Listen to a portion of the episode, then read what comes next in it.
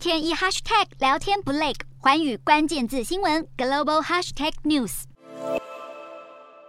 俄罗斯总统普丁在电视节目上以一问一答的模式为民众解答关于政治、经济与民生等方面的提问。这是每年六月份由俄国国营电视台转播的与普丁连线电视节目。但是，俄国克里姆林宫发言人佩斯科夫却在近期宣布，今年的与普丁连线电视节目不会如期举行。这是节目十八年前开播以来首次停播，让普丁的健康问题再度成为舆论焦点。不过，能确定的是，普丁还安然健在，因为他在九日参加一场十七世纪俄国沙皇彼得大帝三百五十岁诞辰纪念活动时，自信满满的将自己与彼得大帝相提并论，还大谈沙皇生前扩张领土的丰功伟业，似乎是在暗喻俄国将在乌俄战争中取得最终胜利。在赞扬完俄国历史人物后，普丁将话题拉回近期的国际事件，表示俄国不会因为西方制裁而停止能源生产，更不会封闭经济，并再次强调西方国家难以打击俄国经济。从普丁近期的演说中，能明显观察出，他在面对西方世界越来越严厉的经济制裁时，不但没有撤军或妥协的想法，反而将领土扩张合理化，谴责制裁无效，强化俄罗斯主权，继续为在乌克兰的军事行动铺路。